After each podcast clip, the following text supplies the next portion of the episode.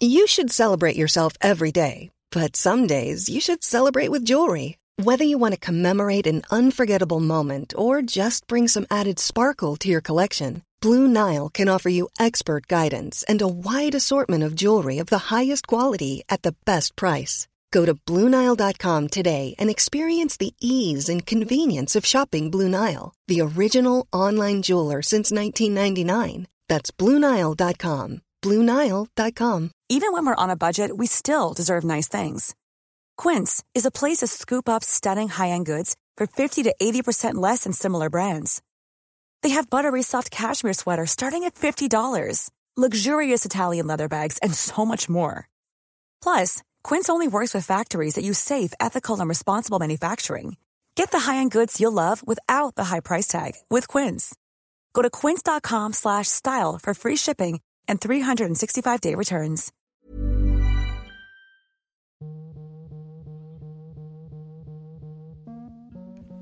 Well, hello. Why are you talking like that? Because I don't know. This is an exciting. Because you got a tea dress on. i- Is it a tea dress? It looks like a bit of a tea dress. It looks It's like me, uh, it looks. You look like you, you look like the Queen today. the Queen. Yeah. Does the Queen wear neon? What print would you say this is? Well, it's like flowers, isn't it? But it's like a it's like a tea dress. Eh, It's very it's very sensible. sensible. I like it. It looks nice on your nose. I like it. I like it a lot.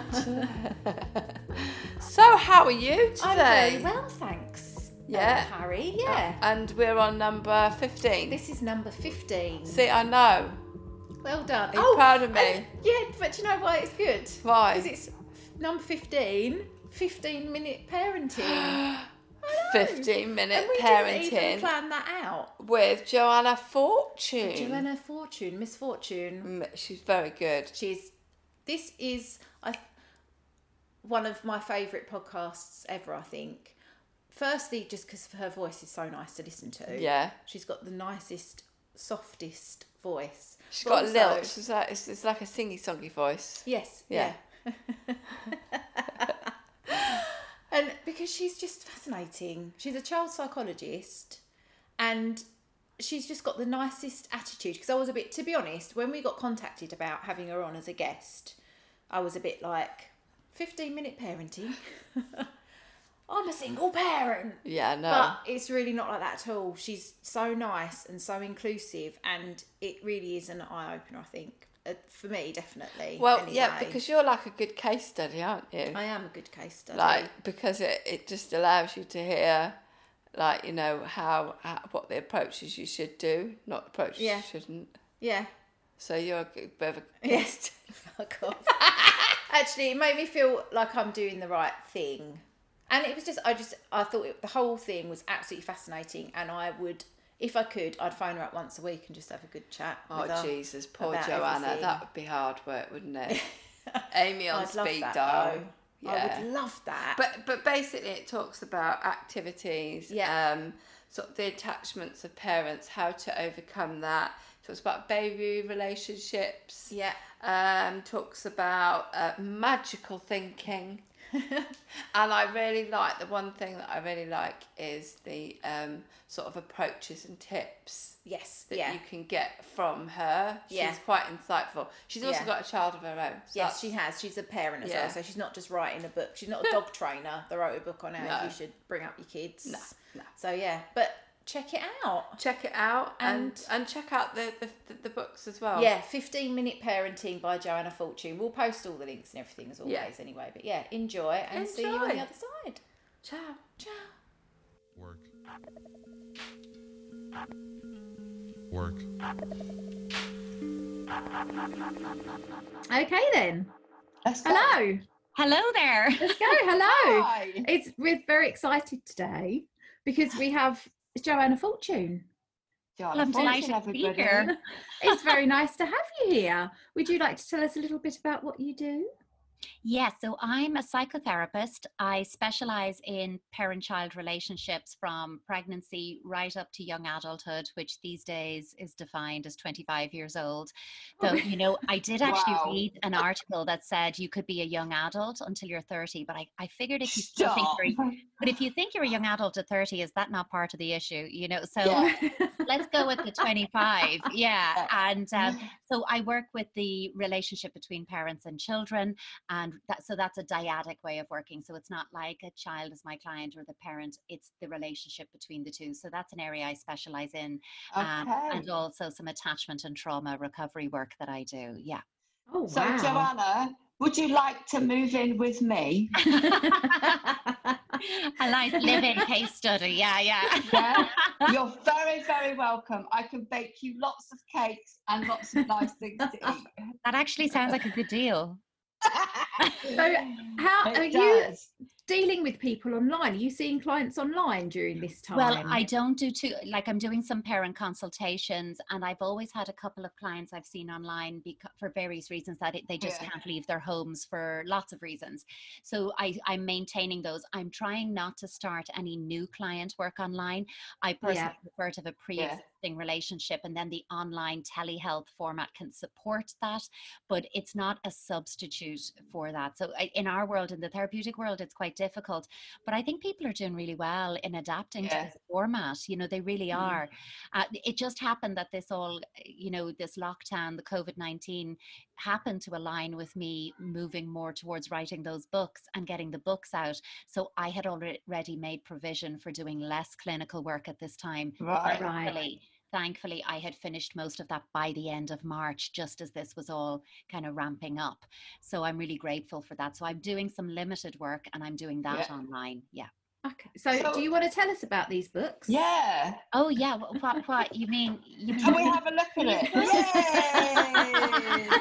if only we I were on it- I wish telly. it took me only 15 minutes, minutes to parent. I wish it Oh, did. do you know? Don't, don't I wish that that's actually what it meant? I mean, I could retire off a system like that. Um, but you know, the 15 minute parenting book, I, I have zero to seven years and eight to 12 years out at the moment, and the teenage volume is coming later this year. And the reason it's 15 minute parenting is that over the course of all of my therapeutic work, working with families, especially busy families working outside of home as well as in the home, the most common phrase I heard from parents was by the time we get do traffic, childcare pickup, Yeah. and get something at least mostly healthy on the table to eat, we're lucky if we have 15 minutes together before it's bedtime. What can Yeah. you do in 15 Yeah. minutes? And so originally I developed a system I called Fridge Notes, which was these kind of downloadables on my website with the idea you could stick them to your fridge with really quick play in 15 Yeah. minutes that you could do at a glance and go, okay, we're going to play this, we're going to play that. Yeah. And that really then evolved from there into the model. So what I do is in the first book, Zero to Seven, is really do a lot of the early years development piece and looking at the attachment formation but there's a huge kind of look inwards to parent outwards a parental Yeah. self, audit you oh know Oh, and well, do you know, it's so interesting. And, you know, being, I'm, I'm obviously, I do this professionally, but I'm also a parent. Yeah. And I'm not my child's professional, I'm her parent. And you Yeah. know yourself that the best way to discover your own unresolved issues is to be a parent.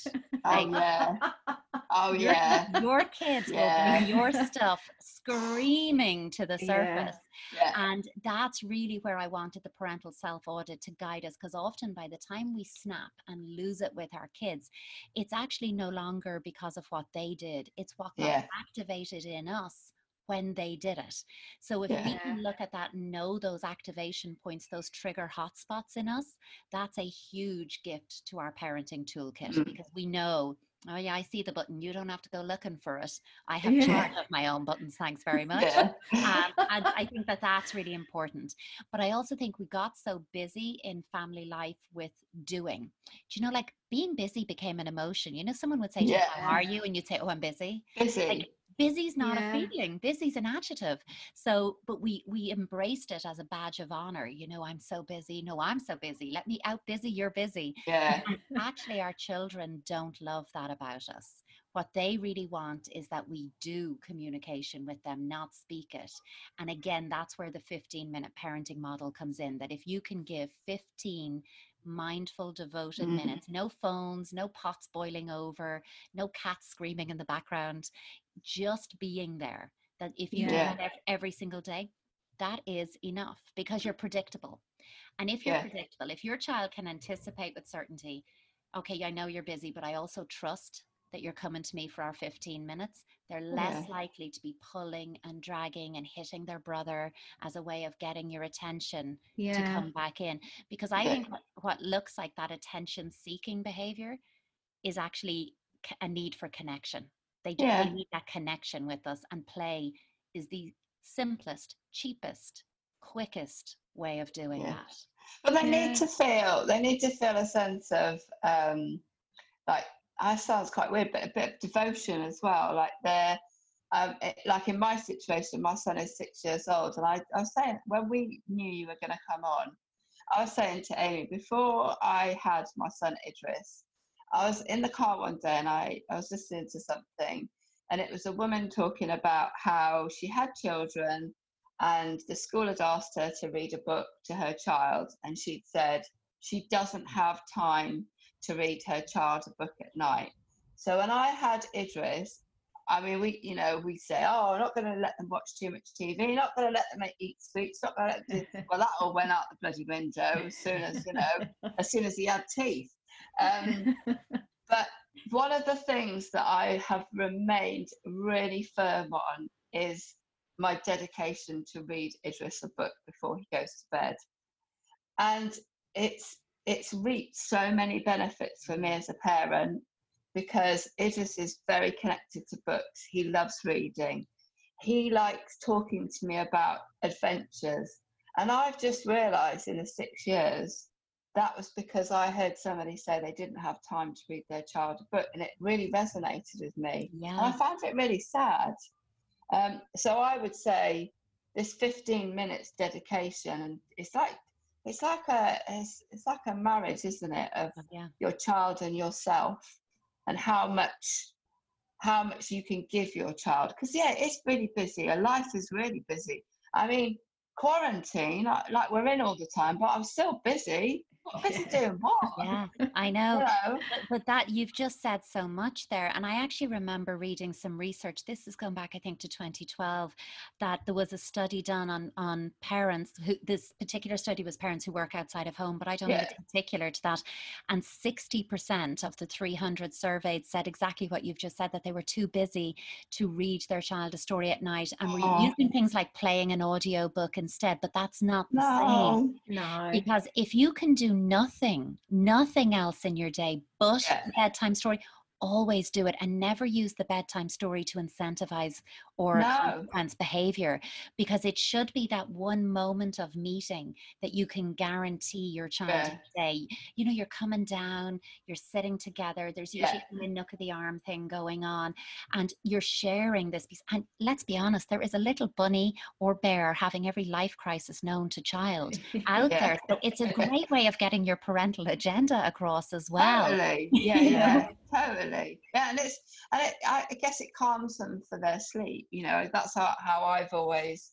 Well, it as does well. because children's books are written with rhythm and Yeah. synchrony, and they do Yeah. this kind of regulatory roller coaster Yeah. wave through the narrative, and that actually is triggering the subsystems of their brains Mm. associated with emotional regulation. So it is the perfect way to wind down Yeah. at the end of a day. Wow. I miss it actually because I don't I don't do it anymore. I did used to with both of them, but my eldest is nine, so she reads to herself, and Yeah. I used to read to both of them. But and uh, Juno's six, so she reads to me. So she'll read her books to I me, love that. and then but I'll be But like, you're still I'd read them a sharing. story. Yeah, we are, but I do because we were reading Harry Potter, Mhm. and I'm kind of I think I'm halfway through the fifth book. and then one thing or another happened and now obviously with lockdown everything's upside down anyway Yeah. but we'll normally i might watch them let them watch a bit more telly Yeah. But- Yeah. Yeah, maybe I And should. so, yeah. I know, but I think you know there's a couple of ways of looking at that. If your nine-year-old wants to read on their own, find out what she's reading and read the same book. So you read it yourself Yeah, and kind of read it at her pace, so that every Yeah. morning you've got it. What did you think of that little twist, or how did you think that went? Yeah. So that you've still got that connection through the narrative, and that's Mm. such a lovely way for her to know that you're interested in what interests her or him yeah, you know that that really really works and the whole screen thing like during these times we have to embrace like all screens are not created equal first of all like kids have Yeah. watching like a tv in a family room they'll watch a bit they'll play a bit they'll you know they'll come in and out yeah, Yeah. staring into a tablet is a bit different but if you can structure that and say it's a movie or a TV show they like and make it a scavenger hunt, you know, give them a list of household items they have to find in the scene Yeah. of the movie and then compare out what did you get, what did you miss, where did you see it? Now it's an engagement activity. Yeah. So, you know, it's really the 15 minute parenting concept is not supposed to be like, oh my God, here's yet another thing I have to fit into my day yeah. it- it, really is supposed to be look at what you're already doing and how can you integrate this Yeah. into your existing routine because i think as parents we're doing way more than we give ourselves credit for Mm. yeah, Yeah, definitely. And especially when you're um, a single parent, it's Mm, you know it's it, it's a little bit more challenging. It's a little bit more um, you know cooperative with your with your child. I mean, I was uh, another thing I was saying to Amy 'cause I don't think Amy quite gets this bit yet. But children are born manipulators. They really, really are. They are miniature dictators. And you really have to i'm always i mean maybe it's just my child but um, i always have to be one step ahead of him constantly. And he you know he's great. If i ask him to you know try and peel a carrot i mean it's the most frustrating thing but i'll go with it. But um Amy's children and, and my son, are, they're, they're all friends. And when you watch them play, and when you watch them play with their parents and, and have a, a chat, you just realise, oh my gosh, you've got us wrapped around your little finger. yeah. You Oh, really yeah. have. Do you know there uh, you're using that you know manipulative word i'm going to positively reframe it as complex Yeah, okay. negotiators you know they're complex yeah. negotiators and they're Okay. gifted. They are innately gifted at that. But you know what's really interesting is, you know, the second attachment cycle that kids go through, the so-called terrible twos, actually, you know, from 12 to 24 months, it's about boundaries and limit setting. And, you know, so it's their job to say, you know, they, they'll say something like, you know, I want ice cream. And we'll say, no, you're having your dinner now. There's no ice cream. And they will accept unlikely test or defy that limit. They'll get louder. They'll, I want ice cream. I'm not having this dinner. And they'll, what's happened, that's totally normal, just utterly unpleasant, but really Yeah. normal. It's what happens next. If we lose the will to live and go, oh, for the love of God, just have the ice cream. I don't even care anymore. yeah. They learn that actually screaming is a really effective form of communication. And every time you say no, you want me to yell at you. And then you're going to say yes. Listen, no problem. I can do that. I can do that all the time. So Uh, it's yeah. Actually on us in that cycle to go, I hear you're screaming, but the answer is still no, at least most of the time. And nobody nails that all the time because sometimes No. the right answer is to give the ice cream. Yes, yeah. Sometimes. And you are not derailing their development by giving a packet of biscuits in the supermarket just to get the shopping done or a bribe to get them into the car seat at the back. You know, sometimes you just got to do in the moment what gets you through. But if you are doing it mostly right most of the time, they internalize that it's not up to them when they get things. It's okay to want it, but it's actually on the safe, trusted adult in charge when they get that.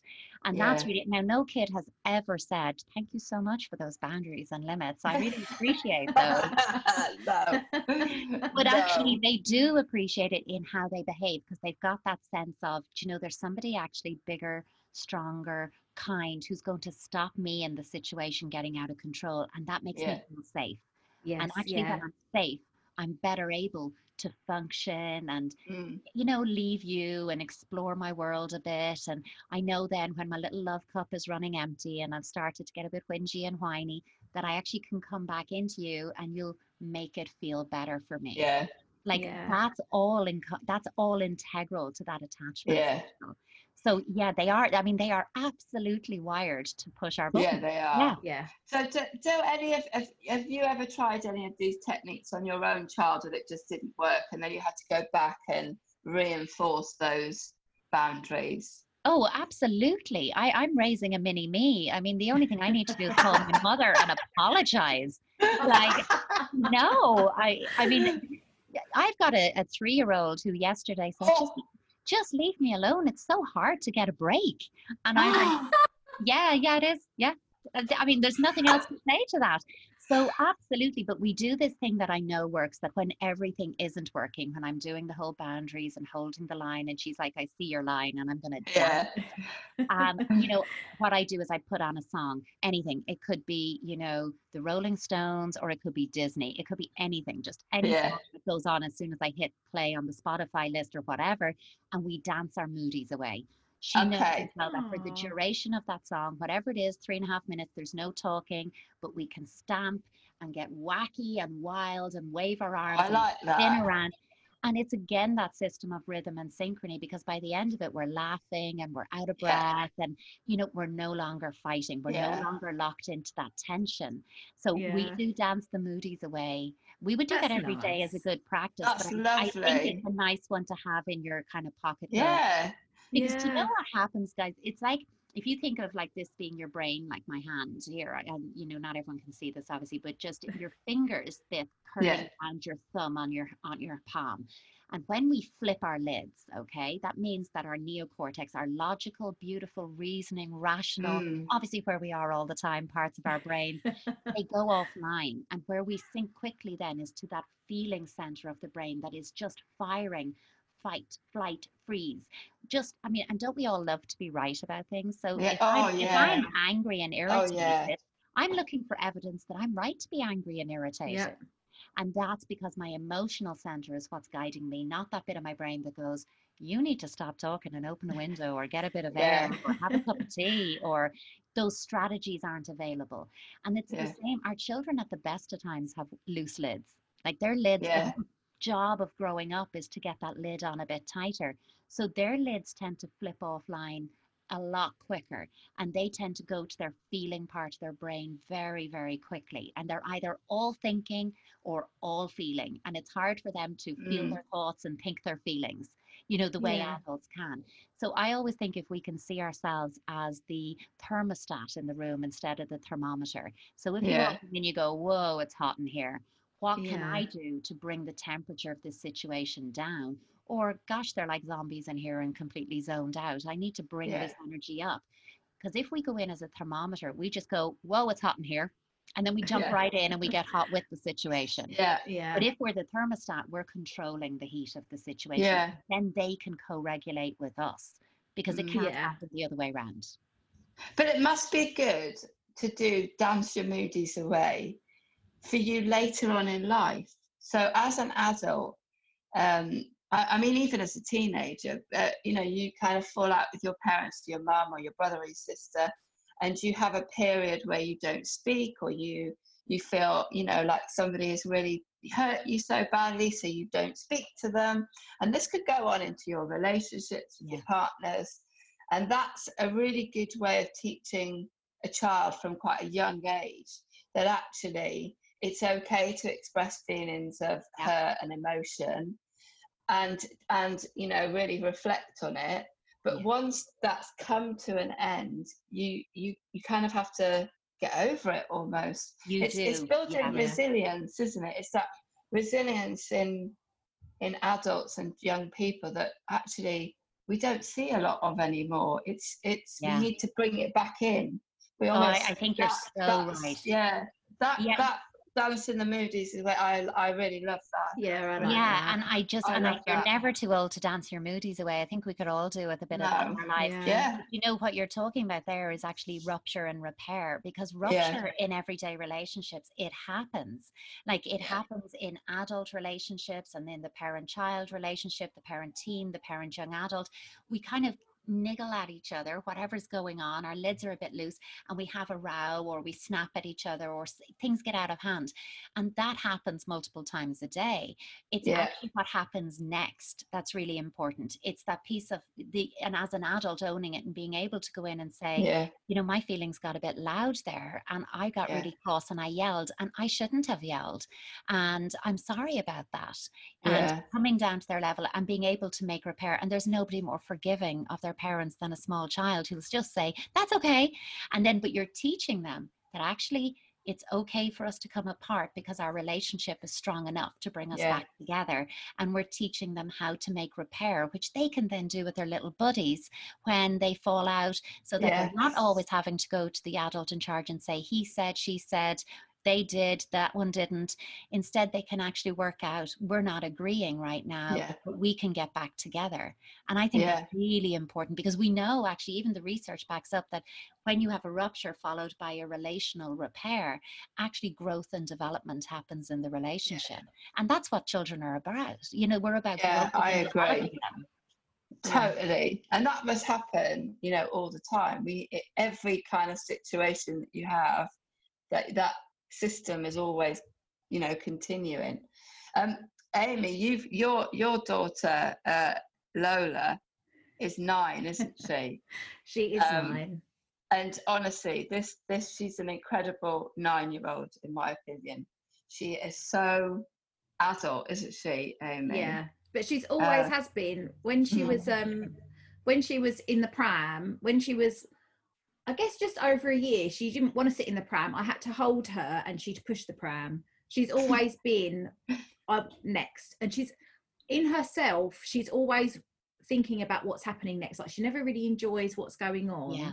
She always wants to know what we're doing next. And she does. She wants to be twenty-five. She, Yeah. have no- Yeah. she was yesterday. She was like, "When can I start wearing makeup?" And I'm like, 16, 16. She's like, "Can I be Oh. 13?" I was like, "No." There's a girl in year six that wears mascara. I was like, "Does she get sent home to take it off?" I know, like, but you know, it's It's no. that bit of being in the moment, and I think you know, and it's why I felt really strongly actually about writing the second book purely for eight to twelve years Yeah. because middle childhood is so under discussed. We tend to focus on those important early formative years, and then we jump forward to those tricky adolescent years, and we tend Yeah. to catapult Yeah. over eight to 12. And actually, middle childhood is such an important stage of child development. So much happens that actually is how they kind of pull themselves out of that dependence of early childhood and get ready to kind of break up with you in teenage years Yeah, you know and i always think you know that's so our young kids are in love with us we're perfect we can do no Yeah. wrong our Yeah. It. teenagers are intensely disappointed in us we're just such a letdown and middle childhood is the bit that we get used to that because in middle childhood they oscillate between depending on us and wanting to be Yes. independent. Yeah, Yeah. they, they swing wildly between extreme confidence and extreme self-doubt. Yeah, and it's a it's that phase of us supporting them through that that gets us ready to teflon coat ourselves. So the onslaught of adolescence will just slide off us when that happens. Oh, but middle childhood you know everything you're describing is so interesting there from a nine year old perspective because that's synaptic pruning in the brain the brain is literally pruning away synapses that are surplus to requirement now to create space for the adolescent brain development which Yeah. is immense so you also will see in your 9 10 11 year olds they get this pronounced sense of justice and fairness usually as it applies to them yeah. um, you know, no better than a nine year old when you say no to something like makeup to say on a Tuesday six weeks ago at 9.32 a.m. it was raining outside and you told my sibling that they could do this and they would and you're going I don't know what I Yeah. did yesterday so I have no argument here yeah. but they are they have that heightened sense of what's right and what we really want to do is try to channel that in a healthy way so whether Yeah. in yeah. in causes, the environment, veganism, you know, um, equality, Yeah. rights. When they're interested, we want to encourage that interest because it's a healthy yeah. Yeah. channel for that, and Yeah. it takes it away from us and into their cause that they can devote themselves to. But you'll see causes come in now, what they really believe in. Ah. Is Yeah. starting to kick in, and it's such a gorgeous time, I think, to watch. Yeah, it, yeah, it is. She's been wanting to become a vegan for the last yeah, year or two. I've I've got an older sister and she's got three daughters who are all like ten years older than mine, and they're all vegans. And um, so Lola wants to be a vegan, but she does really like meat. So it's a bit of, a, Yeah. bit of an Yeah. issue. Tell, tell her though that you know when the time comes that vegan Yeah. food now has become scarily meat-like. You know, I don't know what Yeah. they're doing, Yeah. but the substitutes are scarily. I've been a vegetarian actually since I never really liked meat, and so it was more textured um, than anything else. Yes, so yeah. For me, there was an initial excitement with the sort of rise in veganism. Yeah. Food choices expanded hugely, but now I'm looking at oh, the texture is quite meat-like in some of these Yeah. and it, it's Yeah. so because I do maybe people like meat but they don't want to. So she has Yeah. choices. But She that's has exactly what you see happen at nine years old. Yep. Ah. So what are some So- of the things that you Yeah. recommend for that age, play wise? I think it's a lot about communication. So I like to do a lot of, you know, one person sit on one side of the room and another here and have her as the go between. And she has to go over and you tell her something and she has to bring it back and relay it to the other person and bring it back a response and see what gets lost, what can get retained and what gets lost. I like to do the little art thing, you know, where I might describe an object and she has her back to me and she has to draw based on my oh, description. Oh, like and then that, tell me yeah. what it is because I'm really emphasizing that abstract use of language and using descriptive language to convey a meaning. And I do a lot of visualizing the feelings with that age group. So when they're kind of in their feeling, they're really in it. And I might say, okay, well, hang on, where does that feeling live in your body? Like, think right now, where is it in your physical body? Okay, it's in your tummy. And what color is it, by the way? Oh, it's a red feeling in your tummy. And is it big or small? What size is it? What shape is it? Is it smooth on the edges or rough? You know, is it heavy or light? And, you know, just to get them to really feel that feeling and own it. And then I might say, if it was an animal, what kind of animal would it be? And where would that animal live? Like if you Mm. see it in the environment, where is it? Is it in a zoo? Is it in a wide open plain? Is it in a garden? What's going on with that? And helping them to kind of think about their feelings because we're trying to close that gap a bit about how I think and how I feel so Yeah. that I'm better able to tell you what's Yeah. going on that I Mm. don't have to always scream it at you. I'm able to tell you the story behind my behavior because this is the age where we really see that overt behavior is underpinned by a physical and emotional state but it's now at 8 to 12 that I need to be able to develop a narrative around that for myself I need to be able to say you know I'm feeling like this because of that and then this happened and I can give it to you in a relational Mm. episode so we've got to, I like to do a lot of feelings reflective work and empathy building. So empathy, the, like it's not like they nail it at four years old now, but around that age is, when- is when No. they get the capacity for it. You know, like if you take even just two two pens or take anything, two objects in your hand, and they have them talk to each other. You know that little Yeah. small Yeah. Little animals, Yeah. little trains, whatever it is. And that stage of play is actually about developing a capacity for empathy because you have to be able to think about a situation from two perspectives at the same time. Yeah. Doesn't mean I agree with you, but I have to accept Yeah. there's another point of view. And now you're going to take that further in this middle childhood stage and you're going to be thinking about, I wonder if this thing that you're bothered about, if it happened to you, I wonder if you were in another position. And how I do that is I might say, tell me the story, but you can only tell me the story from your friend's point of view. I want you to imagine what they're, and if they jump in to clarify, I'm going to go, no, that's your story. You have to tell it from their point, Yeah. so that they can accept that there's another view. They don't have to agree with it, but then Yeah. that helps how they relate to you. That you can say, Yeah. I accept how you're feeling. I just don't agree with what you want. Gosh, Yeah. what an amazing thing to teach a child because wouldn't the Yeah. world be such a better place if everyone Yeah. thought like that? Life is full of what ifs. Some awesome, like what if AI could fold your laundry? And some, well, less awesome, like what if you have unexpected medical costs? United Healthcare can help get you covered with Health Protector Guard fixed indemnity insurance plans. They supplement your primary plan to help you manage out of pocket costs. No deductibles, no enrollment periods, and especially no more what ifs. Visit uh1.com to find the Health Protector Guard plan for you.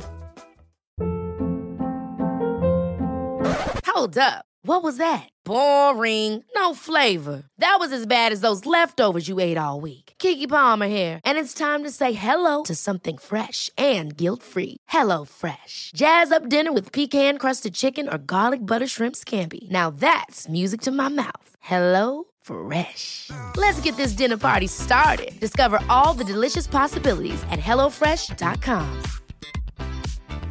Quality sleep is essential. That's why the Sleep Number Smart Bed is designed for your ever evolving sleep needs. Need a bed that's firmer or softer on either side? Helps you sleep at a comfortable temperature? Sleep Number Smart Beds let you individualize your comfort so you sleep better together. JD Power ranks Sleep Number number 1 in customer satisfaction with mattresses purchased in-store. And now, save 50% on the Sleep Number limited edition Smart Bed for a limited time. For JD Power 2023 award information, visit jdpower.com/awards. Only at a Sleep Number store or sleepnumber.com. and it's Yeah. so it's so important you know and we get confused that if i accept your point of view i must agree with you and that's not Yeah. it they're not No. the same thing No. Yeah, and it's okay to disagree. It's all right to be Absolutely. have a, ha it's a, it's okay to debate. It's okay to it's healthy. I mean, the one thing I would say is, you know, listening to your voice. I mean, I would just accept anything anywhere. Yeah. my child would. You have got the most amazing You voice. I You like really have. with your little speech. It's like, oh wow, I could just put my head on the pillow and go to sleep. It's very, but you know what? Tone and Mm. you know the way you speak is also really important, especially when they are moving into that 9, 10, Oh, 11, yeah. 12. Yeah. I mean, you- Reciprocity, you- isn't it? It's Yeah, because you raise it, yeah, and they Yeah. raise it, you raise again, and it's like that's gone out the window. And do you know, Yeah. do you know actually a great game for that that you can play at, at this age as well is jelly and ice cream. So Oh. what, what you're going to do is you're going to say to to your kids, um, "I'll be jelly, you be ice cream." Every time I say jelly, you have to say ice cream back to me. Now it actually doesn't matter if because it's actually hard to think of a different word in the same way. So you know it doesn't matter if they get it wrong. What matters is they stay connected to you. So if I say jelly, you say ice cream, but you have to say it the same way I do. So if I yell it, jelly, they have to yell ice cream.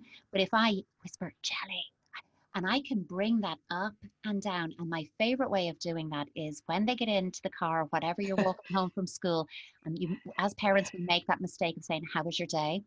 Oh, And you know they're going to go, mm, "Grand." Mm, Yeah. mm, What did you have for dinner? Nothing. Yeah.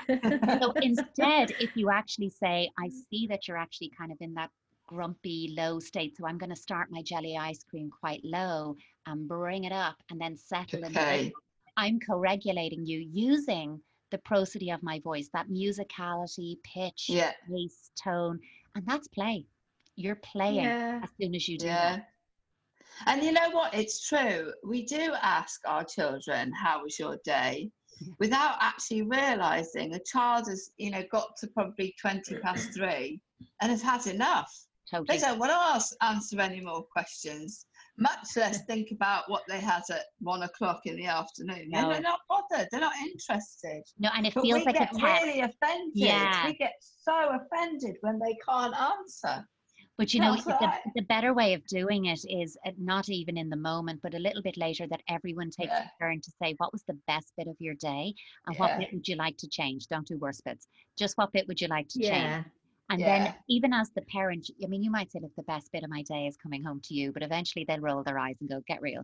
Um, Yeah. So you want to say, I love getting home to you, but you know what helped me get here was the fact that that delivery or that phone call or email I was waiting on came in on time.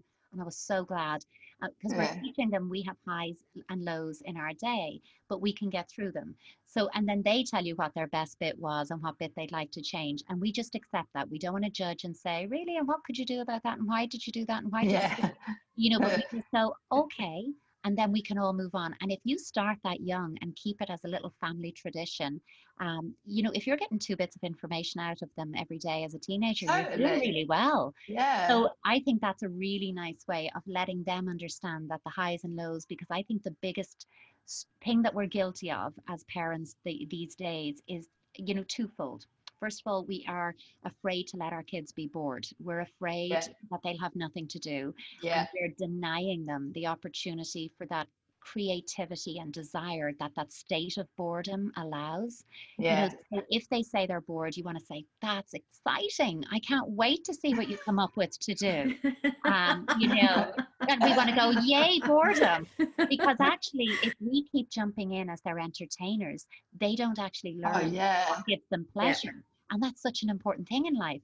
But also, we rescue them from every struggle that they have. As soon Yeah. as they're having Yeah. a bad day or a bad moment or a difficult time with a little pal or something, Yeah. father, we go in two feet first, rescue mode. I'm going to go down to the school. I'm going to call the other parent. I'm going to talk to this. Tell me what I, I'll fix it. I'll fix it. And actually, I have worked with hundreds of kids this age who overwhelmingly say, I didn't want them to do anything. I just No. wanted to be heard. Because Yeah. it's much better that they tell you what's going on and you buy yourself thinking time by just reflecting back. So, what I've understood is because then they can see, no, that's not what I said. And you, then the important question is, is there anything you would like me to do about this? And Yeah. they get to say, no, I got it. I think I can work this out. Now, Yeah. you won't check in in two or three days and say about that thing, is it still okay? But I think we have to let them struggle so that they can find their way out of it. At that Yeah, I think it's really important. Oh, it really think is. that I think that is one of the most in, important things um, because we, you're right, we do as parents, we want to protect and you know we want to make sure that our children are not uh, in the line of fire all the time. But I think one of the, the strongest things is that they can negotiate themselves out of Yeah. situations. Yeah. They also might be the catalyst for somebody else's, you know, development around that area and challenges and Absolutely. you know so it's it's it makes sense to to let them figure it out and it's yeah it's just it's really difficult though sometimes to stand back Of course. it's a, it's a it's, Yeah. it's something that we need to learn as parents and it is it's true isn't it? When when we have children you i mean i was given books i was given i was given all kinds of things and you know told to read this and do that and my, my mum gave me advice and you know old you know people who had had children before gave me advice. But in the end it's almost it's almost like um your your child dictates the way you parent a lot of the time um, and yes you do have experiences from your own childhood. Of course. some of them not some of them are not great you know some of them aren't. My um i hope i don't talk out of turn here with my mum but my mum we were in a house she'll kill me. Um, we were in a house my brother had cystic fibrosis um so she cared for my brother a lot. There was me i was the second child and then she had two she had uh, two babies as well my brother and my sister Wow. and she used to shout a lot a Mhm. lot and i remember going through that you know whenever i had really challenging times at work or personal life i'd start to get really shouty and then i realized oh my god i'm doing exactly Yeah. what she did Yeah. so it's, it's like it's, it's it's really important to regulate yourself But, but you know that Yeah. that aha moment you had is so interesting because I think all of those experiences that we have growing up, they're like a breadcrumb trail. Okay. Mm, I always think of that kind of hippocampus part of the brain as like a filing cabinet. We just put little things in there. We say, deal Yeah. later now, and it stores up those. But the thing with those mnemic, those kind of whisper memories, is until we interweave them with narrative, until we tell, speak the Mm. Story, they just stay there like a little breadcrumb trail. They're, we haven't knit it together yet. no So when Yeah. you have that moment of you're shouting and you have that question, why am I shouting? Or someone says to you, why are you shouting? And you suddenly go, oh, it's because of, and you make the Yeah. connection really quickly. Now Yeah. you get it and you get that about yourself. And this is what always makes me smile when people say, I'm going to be a this parent, you know, and whatever school of parenting that they adopt. And I kind of go, good luck with that. And yeah you know because actually what happens is when in parenting we can't do that cognitively alone no because it's Yeah. a relational emotional experience and, and connection and when we're parenting our kids our own attachment system is activated and whatever Yeah. is in there good bad and indifferent that's what guides our parenting not Yeah. anything that we've you know and you can make conscious choices you can do a therapeutic journey to say Yeah. I need to process some of that so that i don't do that same thing i really don't want to but i know i can't just flick it off like a light switch Yeah. I've got to do it in a different way and i think that's why the parental self audit to repeat that that's not a one off thing but to kind of revisit Yeah. Why is it I do those things and to get Yeah. curious about it, but also to understand about the kind of d- strategies that we have in growing Yeah. up in our families and siblings, particularly if I have a sibling who has medical needs, because Yeah. the level of parenting attention that that sibling requires is more than what I required. And it may have felt very unequal, but actually it was equitable. We all got Yeah. enough. We Yeah. got our needs met. Yeah. And that doesn't mean because someone had greater needs than me that they got more than me. We both got enough. We got the Yeah. same. And I Yeah. think that's that's something that takes. I mean, listen, that can take people their whole lives to get their I heads know. around. Yeah. I you know, know. It Yeah. really is important to go back there to those uncomfortable places and f- allow ourselves to feel the things that we feel about it. Yeah.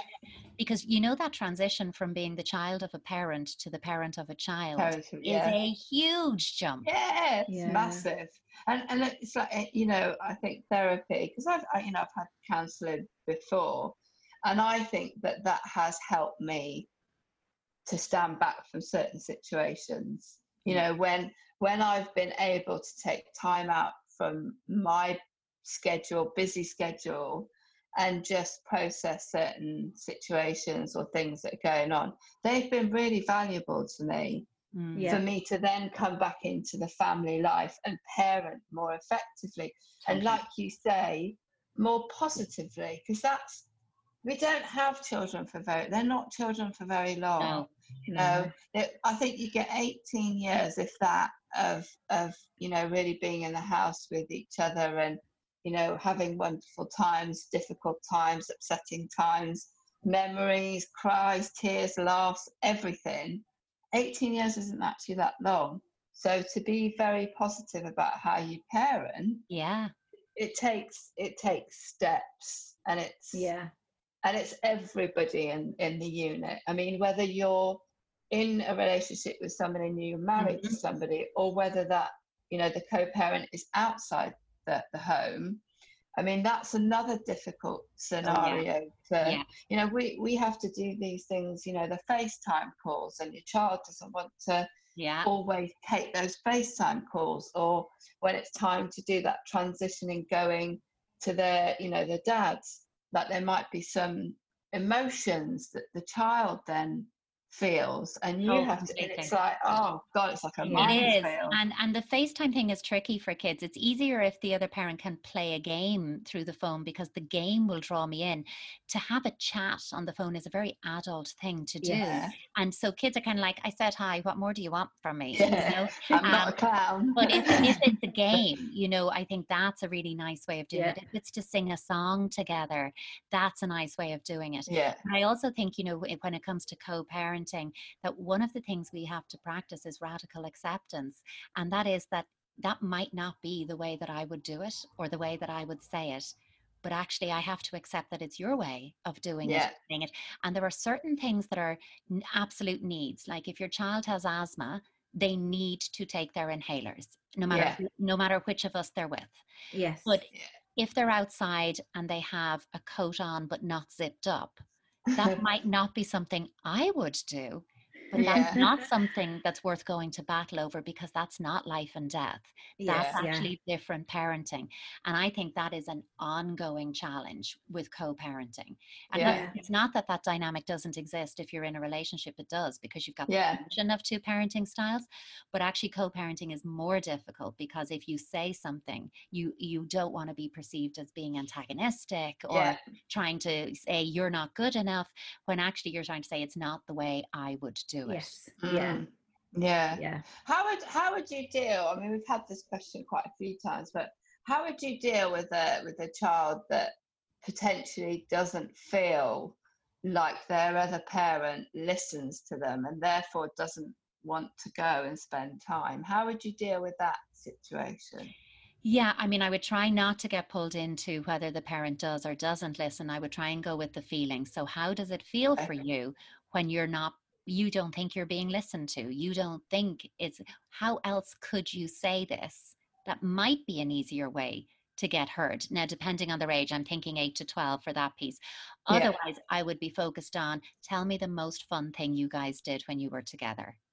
And Yeah. what bit would you like to change? I would do it on that. If you Mm. have a co parenting relationship that is healthy enough for you to say, look, he or she finds this a little bit tricky. When it happens here, and I'm starting by saying, I'm not saying it's a you thing, I'm saying when it happens here, this is Yeah. what I do, and I find it really works. So, yeah. you know, whatever you're doing with, I'm just telling you what I find works. Yeah. But I'm also framing it that sometimes our child struggles with X. And when they struggle with X here, this is what I do. And that's a little bit more of I'm naming the, the problem, Yeah. but I'm not saying it's you, It's with you, you, yeah. only you, and it never happens here. Because Yes, actually, yeah. immediately that's activating the other person's attachment system Yeah. they're going to sink to a place of where they go when they feel that critical parent voice Yeah. coming Yeah. at them and they'll probably go to petulant child as a response Yeah. you know do a what are you saying You're saying this and you get that kind and now you're fighting and Yeah. actually in that space it's a soundproof wall Nothing, Yeah. nobody learns anything Yes. and now you're just tossing back and forth a hot potato of tension and you end up then saying well go, go on then just go your child picks up something has happened i really don't want to go now yeah. Yeah. Okay. That's that's uh, that's the really good advice. Actually. Yeah, that is. Um, also, I want to know how do you think children will be affected by what's going on now, being at home all the time with their parents, or the transition back to school where they're in obviously limited size classrooms, they can't touch their friends. Yeah, no, and No. and we still, you know, certainly, you know, here in Ireland as well, we still don't have a clear picture of what that's going to look like. We we're getting an idea now, and there's maybe this and maybe that, but we can't tell our kids for sure. You're going to go into your classroom. Yeah. You're going to be sitting here. You'll actually only be going two and a half days a week. Otherwise, you're going to do some home learning. We don't know exactly the Yeah. yet. And actually, in that state of uncertainty, that's allowing the worries, the uh oh feelings that kids have about it to kind of bubble and simmer, even just below the surface. Now, Mm. some of the kids, particularly the families that I've been working with, where actually children may have had some anxiety and some difficulties anyway, some of those kids have been doing really well during this time Yeah. because the source of their anxiety may have been school they're Yeah. at home now they're learning Yeah. better they're you know turning in their schoolwork they're thriving and that's going to be a difficult transition for them i always think in all of this about the children for whom school was their sanctuary school was their safe place Yeah. Yeah. and they've been you know denied that and maybe their lockdown time has been particularly stressful those children are going to come back saturated in stress that they haven't had any reprieve from and they're going to need additional supports we know that so we should be planning for that now and teachers are incredibly wise like they know the kids in their class who are struggling and that we need to be empowering our teachers to have the resources to Yeah. anticipate the needs of the kids coming back. I think that's really Mm. important.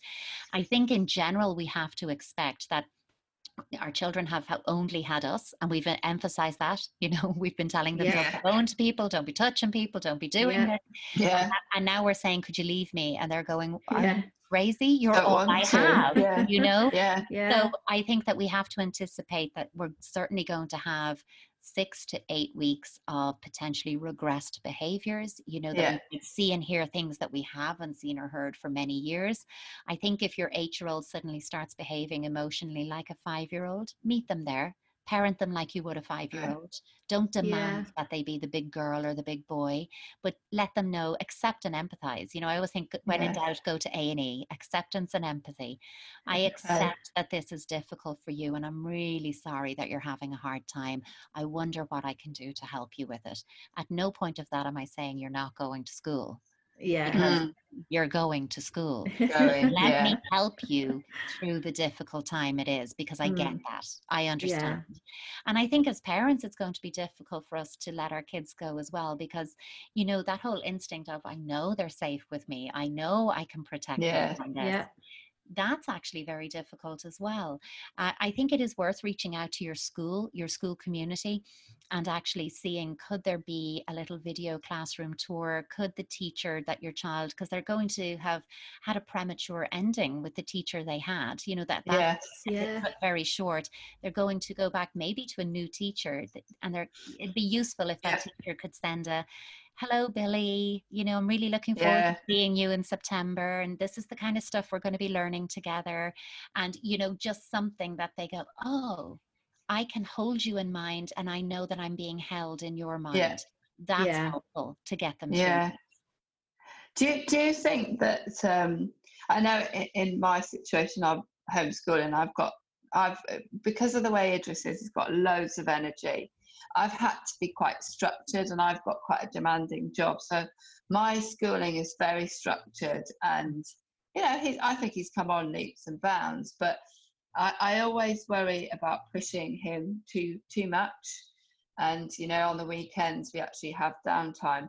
But do you think this this whole kind of situation that we're in might actually get schools to think about how they, you know, deliver their classes, and also maybe, you know, putting in some things around well-being Oh, and, you know, I mean, our school does yoga, and honestly, Yeah. the kids love it. yeah They love it. It's really important, I think. Yeah. I think that is really important. And I think this is a unique opportunity for us all to reflect on how we have typically um, understood learning in its traditional sense that it's more than a classroom based process Mm. and it's more than academic. If children are playing, they're learning. Play is their language. yeah. It's how they process the stimulus of their day. Like if you really want to know how your child's day was, play with them. It's Yeah. happening on the floor. They are working it all out. They use play as a way to deepen their understanding of situations. I think at home we have this unique opportunity again to expand learning Yeah. and teach them how to load and unload the dishwasher, Yeah. Scramble an egg, ho- you know, where the laundry lives, you know, and to actually teach some life skills. And I Yeah. think that that's learning. I think putting them outside and giving them a little corner if you have a garden that they can, you know, plant Yeah. seeds and nurture and develop them. And if they overwater them, there's learning in that too. They know the next time Yes. not to do that. So we don't want to be going out and rescuing their plants either for them, but just letting them explore their environment. They're learning.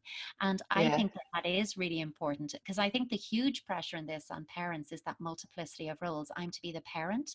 I'm supposed Yeah. to work. I'm supposed to work like I'm not a parent. I'm supposed to be Mm. delivering on work as if I was in the office. And I'm Yeah. supposed to be teaching my child all at once. You know, and Yeah. Yeah. it's not possible. So I Yeah. think give ourselves a break from from the sort of classic rote learning and actually look beyond that to more creative Mm. learning and life learning. And I really do. I hope that certainly is the lesson coming out of this that learning can change. Yeah. I Yeah. also hope we all come out of this as a society, as a global society, where we really embrace meaningful, family friendly work policies. Yeah. That actually people Yeah. can work from home and Yep. should be allowed to work from home. Absolutely. We shouldn't ask parents to pretend they're not parents so that they can have Yeah. a career. Yes. But we Yep. should be understanding that actually it's a little from column A, a little from column B, and if we work collaboratively through this, Yeah. everybody does better. Yeah. Yeah, yeah, 100%. I, I agree. I agree Yeah. because I I'm happier. I'm happier working from home. Yeah. My ha- my home is happier. My four walls, my little house with two little people in it, is a very happy home. I, and it is a difficult situation that we're all in. But I like you know I I always say, yeah, well we're adapting, we're laughing, we're having fun, and the the nice thing is when um, when Idris does go back to school, in his first year of primary school, we'll have had what nine months with each other. Yeah. That's unique. That's Wow. so unique. yeah. That's not ever happened, ever. And I will have, we will have all had that time. But that's that's so amazing to me. yeah. That I will have seen each day.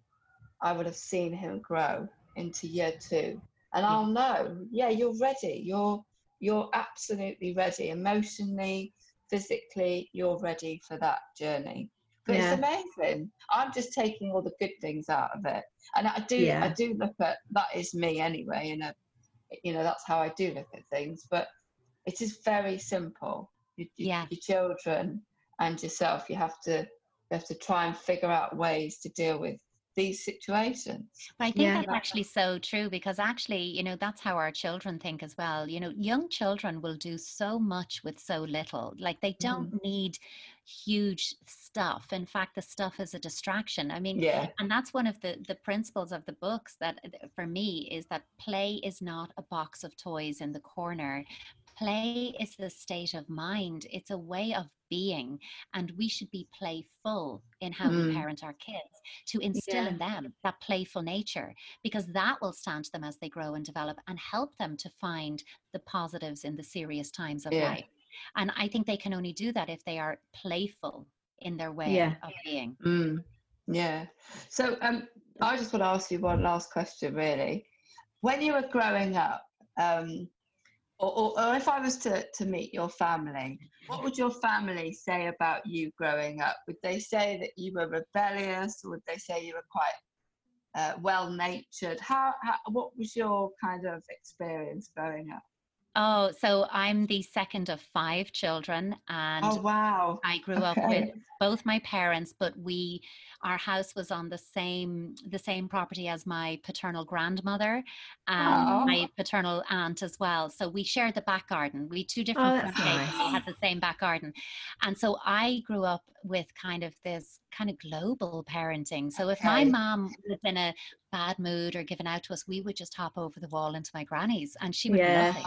And so we oh, had that's you know, nice. there was always that balance so but i think you know and i feel very privileged to have had you know Yeah. that kind of collective you know communal type of of growing up um in, in at home but we're very different so i think you know it, it, I'm, my immediate thing was it depends on which of my siblings you'd ask but i think over, overall um i think the word would probably be determined you know I, I was probably born determined and stay that way that i could never accept somebody saying that's not possible because i would go of course it is we just haven't thought about it enough like of course Yeah. it's possible so and i i've held on to that i think so yeah That's I- lovely.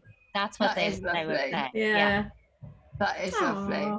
Aw. That's a really nice thing to, to end on as well, I think. is Oh, thank you. Yeah, Yeah, thank you so, so much. That was such a lovely chat, and I really feel like I've learned a lot.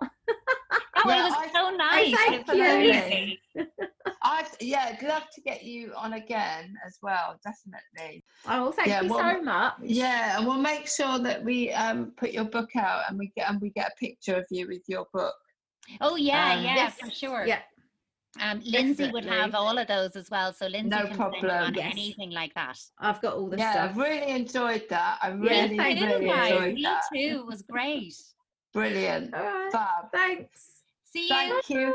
Take care. Bye, Joanna. bye bye We did that at the same time. What do you have to did. say? Oh, Jinx. Jinx. With a little finger. And then say you can't speak for. Oh, until someone So- says so your name. name. But we're the, we're the only people Amy. in the room. Harry. Hey. so, what did you think of that, everybody? I loved it. I know you. I listened to it twice anyway beforehand, just because I like the sound of her voice so much. And I love all that shit. I want to be a psychotherapist. You need a I know a psychotherapist. psychotherapist. I miss talking to my psychotherapist actually because I just I find need it so interesting. Yeah, no, it is, and I think that she um, she brings about a new sense of kind of learning around. I think you can get really quite blinkered when, with your child. Yep. You know, when they when they do the same thing, you think one thing is definitely going to work when in reality it doesn't. Yeah. So you've got to change it up a bit. Yeah.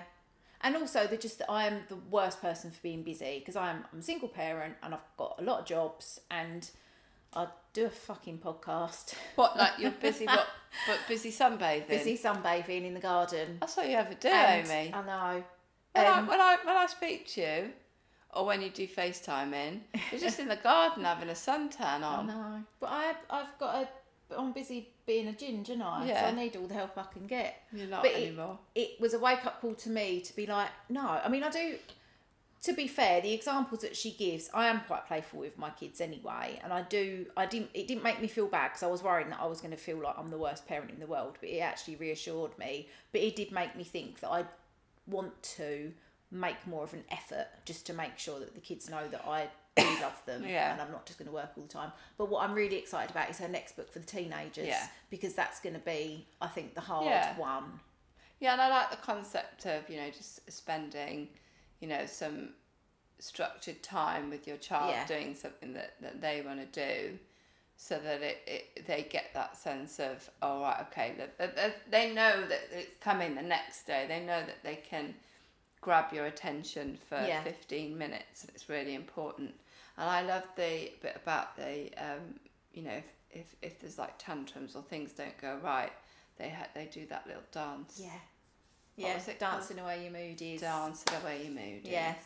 I'm going to tell you to do that when you're having a moody. I do do it. I do have a little dance. And we dance, we dance in our house. I make the girls the dance to drum and bass. My arms always come out, and now Lola, that's how Lola started dancing. Oh, it's jeez. brilliant. Oh no, we've got to stop that. We've got to stop that. Well, she kind of does that and a bit of like weird hip hop dancing, which I don't know where she's got it from. That's definitely not you. no, that might be probably no, Auntie, Auntie Nicole, Nicole. isn't it? Auntie Nicole, that is definitely not Aunt Sarah. Oh god. Oh yeah. gosh. And Juno can twerk. That's like good. she really can. And You're I proud mean, of that, aren't you? I am in a weird way because I just I really can't do it. It's really hard. We have all tried. Yeah, but she's just smashed it. And I've got big bums, like, so I should for be able you. to do it, but I, I mean, she can't do it in front of anyone ever. ever. But I'm like, No. it's a skill in it. definitely. Definitely. But yeah, but I hope you enjoyed it. Please contact us if there's anything you'd like to discuss. Yeah, and, and get the book. Um, 15 minute parenting. yeah, it's a really good book. Joanna Fortune. So she's got the 0 to 7 and then 8 to 12, I believe, Yeah, for the yeah. ages. And we'll wet and we'll, we'll ping that out. Yeah, and then the teenage ones come in in the autumn, I think she said, didn't she? Yeah, well, So, yeah. that one. So yeah, Mama Mama Pod. Um, and Mama Follow and subscribe. share us about, please. Yeah, please send us out on your network so we get more than two listeners this Work. week. Yeah. Yeah, By far months. yeah, exactly. But yeah, Take care. Bye.